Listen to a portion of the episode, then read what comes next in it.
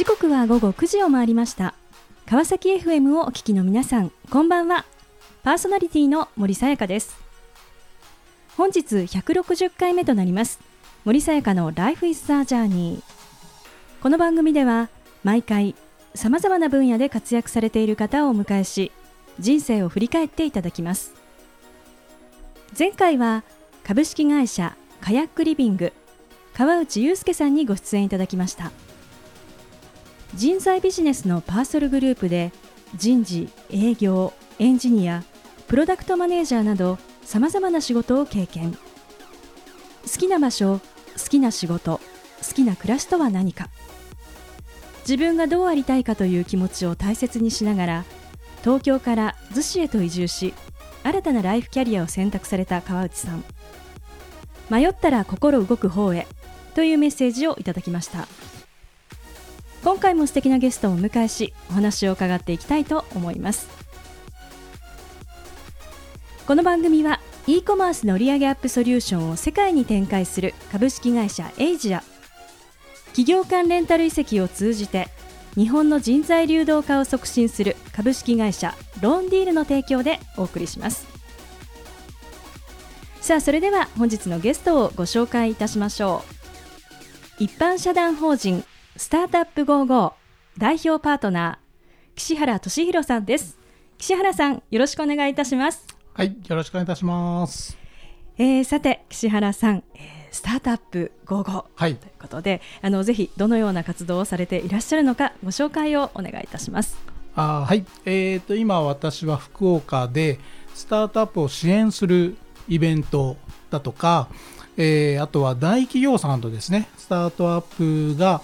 えー、まあ、協業するプログラムのお手伝いだとかあとは結構最近ですと海外のスタートアップの日本進出する支援とかですね、まあ、逆に日本から海外に行くスタートアップの支援なんかもやらせていただいてまして、えー、福岡で楽しくいろんなスタートアップの支援をやらせていただいているという感じでございます。福岡で楽しくというですね、はい、ここのキーワードかと思いますが、はいはい、あの実はこのスタートアップ55ですね、あの毎年こうイベントをされてそうですね大きなイベントをね一回やってます。はい。あの実は私も、そうですね。第1回目に司会をやっていただきまして1回目から、はい、どちらかというとあの身内的みたいな感じで、ね、あの身内の話になっちゃうかもしれないですけど、はい、はい、まああのこういったねあの形であのお会いするっていうのもまたなんか嬉しくてですね、えー、特別な呼んでいただいて光栄でございます、ね、ありますが、はい、あの今年はですね、はい、えっ、ー、とどのようなこうイベントを企画をされていらっしゃるんでしょうか？あそうですね。えっ、ー、と今年も11月の7、8えっ、とメインは8時なんですけど、はい、えっ、とあのイベント自体のメインはピッチコンテストになってまして、はい、スタートアップの皆さんが、えーと、予選で3分決勝で5分で、うん、えー、投資家の皆さんとかで、まあ、大企業の新規事業担当者の皆さんの前でピッチをしましてピッチっていうのはもう短いプレゼンテーションですね、はい、自分の自社の PR をするというようなのがメインのコンテンツであとはいろんな先輩起業家だとかベンチャーキャピタリストの方が来てえー、いろんなセッションをやって、い、ろんな知識をまた共有してもらったりとか、っていうようなことが、えー、やってるイベントになります。暑いですね。2日間になりそうですが。ね、はい、はい、さあではですね、まあ、この福岡をまあ拠点にまあ活動しているということでですねあのぜひあのどのような経緯で今に至るのかあの伺っていきたいと思います。はい、あのまあ、福岡ということですがやっぱり地元は福岡。そうですね。北、うん、あのえーと、福岡市の隣の北九州っていうところが地元なんですけど、えーはい、今は福岡市でずっと住んでやっています。えー、あの岸原さんはその学生時代というのは、はい、あのどんなことにこう興味や関心というのをお持ちだったんでしょうか？はいえーとですね、私は大学の時代がちょうど、えーとまあ、その時もアジアの時代って言われてまして、えー、えっと、入ってたゼミがアジア地域研究っていうゼミだったんですね。でこれからアジアがもう発展していくぞっていうので、えー、えーとそういったところを、まあ、なんか研究するゼミだったんですけど非常にそこを経てやっぱり自分も将来アジアでなんか活躍したいなというふうに思ってたという感じですね。じゃあこのまあアジアで活躍というこう思いを持ってですね、はい、えー、まあ社会人スタートとい。うふうになるわけですが、はい、あの最初のこうキャリアというのは、どちらで？えあの当時ですねあの静岡が本社だったんですけど、はい、海外にたくさんお店を出してたスーパーで、はい、八百藩っていう会社がありまして、あったんですけど、はい、そこに最初に入って、えー、まあキャリアスタートしたという感じでですね。熱海のですよね。あのえっ、ー、と熱海がそうですね発発祥で。ね、八百藩といえばなんかこうやっぱり世界の八百藩とですね。そうですね。えー、そういう感じでも枕言葉がつくようなえっ、ー、とまあスーパーだったんですけども、はい。あの最初にこうまあ入られてあの、はい、どのようなこう仕事をされていたんでしょうか？えーとですねあのいきなり新入社員だったんですけど、えー、計画室ってところに入れていただきまして、はい、なんかあの人事部長に気に入れてもらったのかどうかわからないんですけど、はい、えー、まずはそういったあの経まあ、予算管理の仕事が最初の仕事だったんですね。うん。そうしたこうまあ予算管理とかこうまあ経営、はい。まあ、いわゆる経営企画の仕事をする中で、はいはい、このまあ、アジアとかですね、はい、この世界をこう感じる場面っていうのは何か当時あったんでしょうか？あそうですね。あの当時どんどんあの八百藩が海外にお店を出してまして私が入るちょうど手前ぐらいの96年に、はい、上海にですね、うん、え東洋最大の百貨店なんかをオープンして、えー、結構派手になんか展開してた、えー、時にヤーマンに入って。えー、っていう感じですね。であとはですねあの海外ちょうどその時はなんか就職評価期だったんです、え。ー、で優秀な女子社員がなかなか就職できないっていうんで同期にですね、はい、その2万ドル社員って言いまして、はい、あの年俸2万ドルなんですけど、えー、すぐ海外に行けますよっていうので100人ぐらい同期に入ってて、はい、で彼女たちはもう1年経たないうちに本当に海外に行っちゃいまして、うん、っていうようなちょっと変わったあの会社だったですね。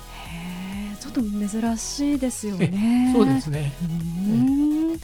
でもこうやっぱりこうアジアにまあ興味を持って入られてということで、はい、まあ自分のこうちょっとこうやりたいことといいますか、はい、思い描いたそのまあ世界にまあ飛び込めたとという感じえーとそうですね。だからいずれ僕も自分もそうやって海外に出るってつもりだったんですけど、はい、と思ってたらなんか会社がおかしくなっちゃいまして、えー、えーと入って、えー、と1年、えー、と半年ぐらいからですね、はい、経営不安説っていうのがこう流れ始めまして、えー、えー、残念ながら入って1年半で本当に会社が潰れてしまいまして あの、え当時またそれで、えー、結構世の中にぎわした感じだったんですけど、はい、でもこう初めて入った会社で、はい。でしかも、まあ、自分がこう、ね、少しこう希望もしているというところで、まあ、会社がなくなっていくって、はい。はい、まあ、特に経営企画ですとそういうこう情報ってこう早く知るかと思うんですが、どんな心境だったんでしょうか？えーとそうですね、えー、その時実は、えー、と入って最初の正月、はい、帰省して戻ってきたらちょっと部,、あの部長に呼ばれまして、えー、と実はこれから銀行と秘密で交渉すると。であのちょっとあのいろいろ事務があるので手伝ってくれと言われて、えー、えー、と6時ぐらいまで普通の仕事して、はい、そこから銀行向けの、えーえー、資料をですね夜中の2時まで作るっていうのを2か月ぐらい続けまして、えー、とそれはもうその再建計画とか、えー、あのまあ、結局半年後にお店を16店舗あの、えー、とダイエーに売っちゃうんですけど、えー、とその資料を裏で作ってまして、はい、で同じ量にですね、えー、と売られるあの店舗の同期がいまして、えー、あの夜寮とかで一緒に飯食うんですけど、はい、うんと思いながらちょっと一緒に飯食ってたっていうことがありました。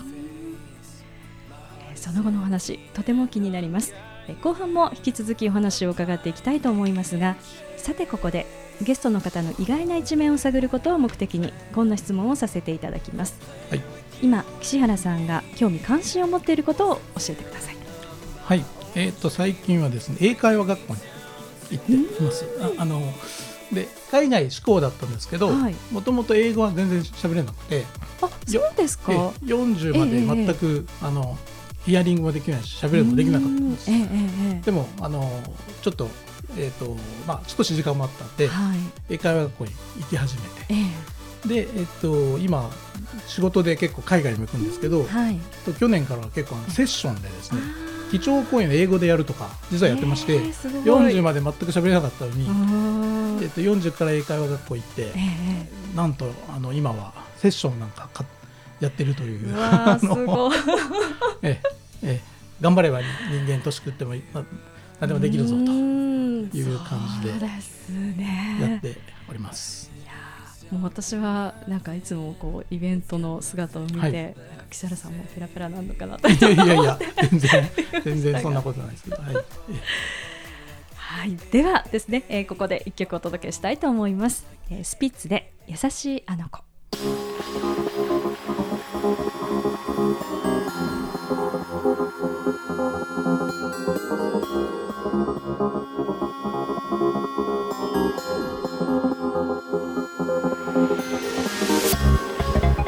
さあ後半も引き続き一般社団法人スタートアップ55代表パートナー岸原俊弘さんにお話を伺っていきたいと思います、はい。えー、前半は最初のキャリアである、まあ、ヤオハン時代というところをお話をしていただきました、はい、であの97年ということであのこの時代ってこうやっぱりこういろんな会社がこう、はい、まあ、例えば北海道の拓殖銀行とか、はい、山地証券とかそうです、ね、あのこう連続して連続してそうですよね。ね。うん、やっぱりこういったその時代の中で、まあ、当時入社まあ2年目とか、ね、2年目ですね。あの当時そのやっぱり自分のこの先のこうキャリアっていうのを、どんなふうにこう考えていたんでしょうか？そうですね、まあ、アジアに憧れてっていうのがあったんですけどたまたまその経営計画部門に入って、はい、でたまたま会社が潰れてしまって、うん、でもういろんな経験ができたんですよね、えー、であの会社のことを知るのって会社潰れる時が一番よく分かって あの今まで隠れていたものが全部こう、はい、剥がれ落ちていくわけですよ、えーえー、であともう本当にキャッシュフローを追っかけなきゃいけなくて、うん、でなんかその時にあの簿記とかってあんまり分かってなかったんですけど、はい、あの体感しましてあの僕なんかあの BS が体感できるようにその時はなりましてあのあこの資産ないんだみたいなのが、えー、あのえー、体感したみたいなところはあるかなとは思いますね。じゃあこのやっぱりこう経験っていうのはすごくこう意味のある、はい、あの今につながる経験がその時させてもらったので、うんえ。ー、あの会社潰れてしまったんですけど、はい、私にとっても得るものしかなくて、うん、であと、まあ、その時の同期だとか先輩とかも今も実は付き合いがあったりするので。はい非常にあのたくさんのものをもらった会社だなというふうに思ってますね。でその後、まあ、2年間でしょうかね、はい、あのこういらっしゃって、まあ、仕事をされて、はい、そして99年にですね、えーまあ、新たなこう道に進まれると、はい、いうことなんですが、はい、え次に進んだ道というのは、一体どんな、あ世界だったんでしょうか？えーとまあ、そのいろんなヤオハンで経験した経営のいろんなことを活かせるということで、はい、なんか会社サポートする仕事がないかなと思って探してたらちょうど、はい、えー、とあの株式上場専門の証券会社の D ブレン証券というところがですね、はい、九州に子会社を作ると、そのメンバーを探しているというので、新聞広告を見まして、でそれを見て、えーとはい、最初の社員で入ったというのが次のキャリアになります。はい、この新しいこうものをこう立ち上げるという、このなんかこう感覚といいましょうか、経験っていうのは、あの今までのこうご経験と、またなんかどんなこう感覚としてなんかこう違いがあったんでしょうか？そうですね。やっぱりあの直接経営者の人とあのやり取りをする仕事なのではい、でかつやっぱり起業家ってゼロから一応自分で立ち上げていく人なので、えー、やっぱりそういう人からのサポートするっていうのはとてもやりがいを感じますし、えー、得るものっていうか勉強するものも非常に大きい、はい、仕事なのかなというふうに思いますね。はいじゃこの今までやってこられたところ、まあ、実際にこう、はい、まあ、ご支援をするという形で、はい、こうまあ、展開をしていくといいますか、はい、そうですね、うん、そこでは、まあ、上場のお手伝いっていうのがメインなんですけど、はいえ。ー、まあ、会社の仕組み作りから、はい、あとはやっぱりどうやってこう成長させていくかっていうのも含めて、うん、あとは資金調達ですね、うんはい、資金調達特にそのエクイティファイナンスのところの、えー、えー、まあ、資本政策とかですね、えーまあ、そういうのでストックオプションをつけたりとか、うん、そういうのを実務として経験してきたっていうのは、うん、のまたあの非常に今のまた仕事にも生きてるかなというふうに思います。はいそのこう、まあ、起業家のまあ支援こう、まあ、上場支援という仕事をする中でですねあのこう、まあ、市場もいい時もあればですね、はい、まあ、悪い時も、はい、まあ、あるというものかと思うんですけれども、はい、そういったこう環境の中でですね、どのようにしてこう自分の道というものをこう進まれていったんでしょうか？そうですね、まあ、最初に入った時はちょうど IT バブル花盛りし頃で,、はい、でその IT バブルがちょっと収束して、えー、で次はこう IPO バブルみたいな感じで、まあ、猫も借子もみんなこう上場するみたいな感じの時代がありまして、はい、でそこからさらにあのリあのライブドアショックがあってリーマンショックがあってですね、えーはい、もっと年間200社上場してたのがいきなり20社になっちゃうという。うあの仕事があの10分の1になっちゃうと、えー、で、えーと、ベンチャーもいなくなるし、はい、支援してる人たちもみんないなくなるみたいな、そんな感じの時期になりまして、えーとまあ、基本、まあ、自分がやりたいと、はい、楽しいと思うことをやっていくということでずっとやってきたんですけど、まあ山あり谷ありっていう感じではあるかなと思いますね。そのような中で今のですね、はい、スタートアップ55というのは、はい、あのどのようにしてこう生まれていったんでしょうか？えあのそのベンチャーとかですね一切なんか世の中なくなっちゃったような感じの時期がありまして、はい、で56年ぐらい前からですね、うんはい、えーとまあ、世界的にもスタートアップっていうのがブームメントムーブメントになってきて、まあ、東京でそういったイベントですごく若い20代ぐらいの人たちがね、うん、あの1000人ぐらい集まってるイベントがあるとい。うので、はい、えー、と仲間と一緒に見に行きまして、えー、でまたたまたまその時あの福岡市がですね、国家戦略特区と。はい、創業特区っていうのがありまして、ええ、で若い今高島市長っていうのがスタートアップだって今言ってまして、うん、これはなんか世の中変わるんじゃないかと思って、はい、えーと、スタートアップのイベントも見に行って、えすごく面白かったですね、うん、若い人ばっかり出てきて、またそういうスタートアップだとかベンチャーっていうのが動き始めたなと。じゃあ自分たちでも何かやろうと。いうことで仲間で集まって、手作りでですね、はい。えー、スタートアップのイベントを5年前に始めたというのが、えー、とこのスタートアップ55というのの最初でございます。あのなぜ55なんですか？えーとですね、これはですね、はい、あの実は、えーと、森さんの元上司の人が、はい、あの僕の、え。えー、その時一緒にやってた、えー、石本さんって人が、はいえー、音の響きだと、うん はい、言ってですねやったんですけど あとえーと、これ毎回ピッチの前にですね、はい。え短いプレゼンの前に、はい、スタートアップって言ったらみんなで「ゴーゴー」って言うんですけど、うんはい、この掛け声をするのにちょうどいいというので、その掛け声用に作った名前がこのスタートアップ「ゴーゴー」でそのままあの、えーと、イベントの名前にしたと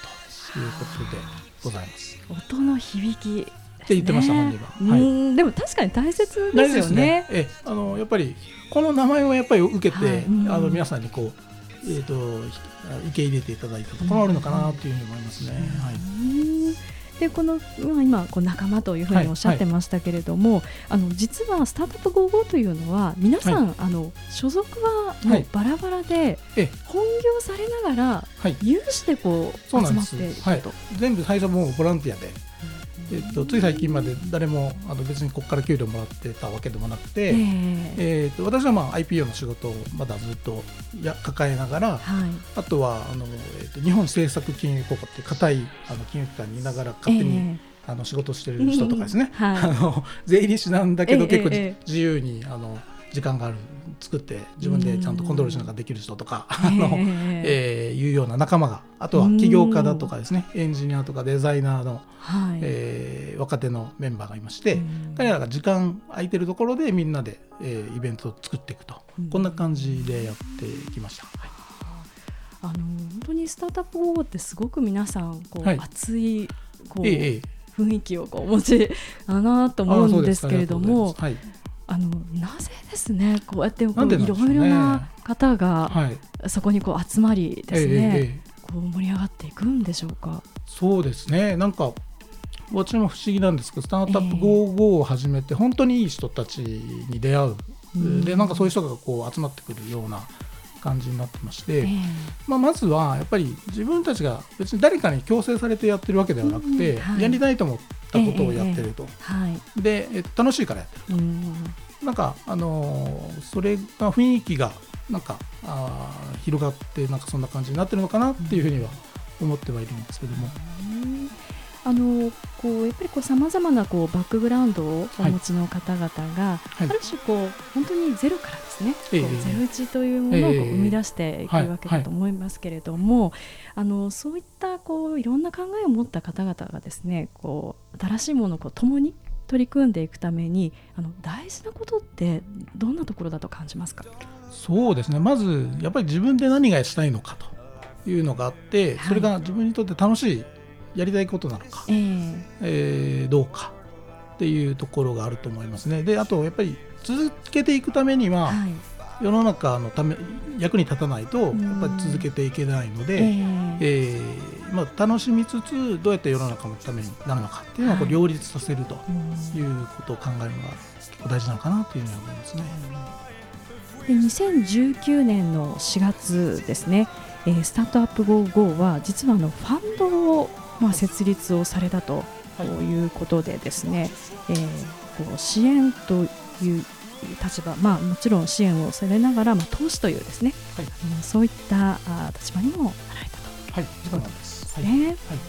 い、であの実は今年からあのその活動が、えー、発展しまして、はい。えー、ベンチャーキャピタルを始めてしまったと。いうことで投資家になりました。はい、はい、今のお気持ちはいかがですか？投資家になって。えーとそうですね、はい、あのそういう意味ではちょっとあの、まあ、給料もボランティアでやってきたってことなんですけど今度はもうその、えー、投資家が今度は本業に今なってまして、うん。はい、えー、まあ、投資家になるってことはそこにまた出資をしていただいている投資家の方がまたいて、えー、でそこの資金をしっかりと、まあえー、運用していくということで、うん、我々がまたその仕事ができるという感じでやらせてはいただいてるんですけどもまああのなんか、えー本当にスタートアップのことを支援に特化してそれだけができるようになったっていうのは非常に嬉しいなというふうにも思っています。はい、福岡初のですね。そうですね。オリジナルのまあファンドということなんですね。すねはい。さあ、えー、この番組ではゲストの皆さんに必ずお聞きしている質問があります。岸原さんにもお伺いさせていただきます。これから自分の夢を実現しようと考えている方々へ背中を押すメッセージをお願いいたします。はい。えーとですね、最近あのよくこういう言葉言ってるんですけどあの、はい、与えよされば与えられんと、うん、でまずなんかその自分が何が得られるかっていうことを考えるんじゃなくて相手に対して何が貢献できるのか役に立てるのかっていうことを考えて、えー、やっていくとなんかすごく、ま、周りがうまく回っていくというか、うっていうのがあるなと思ってましてであのアメリカでもですねそのスタートアップ支援している CEO が同じようなこと言って Give first before you get と、うんはい。えー、でなんかそういう思想みたいなのがやっぱりなんかなんとなくこう合理的な感じのアメリカの人たちもそんなことを言ってると。い。うことで、ゼロから1を生み出す時ってそういう何もないですから、今、何もないのに奪い合ってもしょうがなくて、でみんなでなんかそれを育てるっていう中では自分が何がそこに貢献できるのかっていうのが先に来るっていう順番がすごく大事なんじゃないかなというふうに思っています。素敵なメッセージをありがとうございました。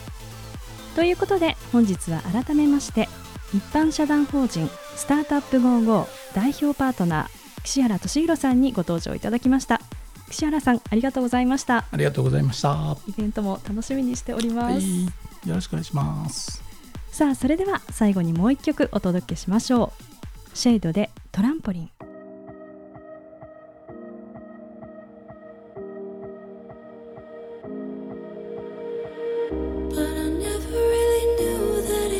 森さやかの Life is the Journey いかがでしたでしょうか？日本からアジアへ流通業として世界に店舗展開していたヤオハンの経験をもとに上場支援コンサルティングの道へと転身。地元福岡を拠点とするベンチャー企業を自分たちの手でさらに盛り上げていこうとスタートアップ55を立ち上げた岸原さん。与えよさらに与えられん。与え続けようとする岸原さんのその気持ちが今のスタートアップ55の盛り上がりにつながっていると感じました。次回はどんな素敵なゲストの方が来てくださるでしょうか？来週もまたこの時間にお会いしましょう今日も一日お疲れ様でした。おやすみなさい